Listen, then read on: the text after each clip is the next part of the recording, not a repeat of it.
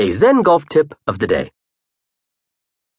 If thoughts about previous shots keep coming up as a regular occurrence, you can use the technique of intention plus non judgmental awareness to change the habit. Write the words past shots on your scorecard. Without judging or criticizing yourself, make a mark each time you have a thought about an earlier mistake. Such thoughts will arise less and less, and you'll be able to focus on the only shot that matters, the one you're playing now.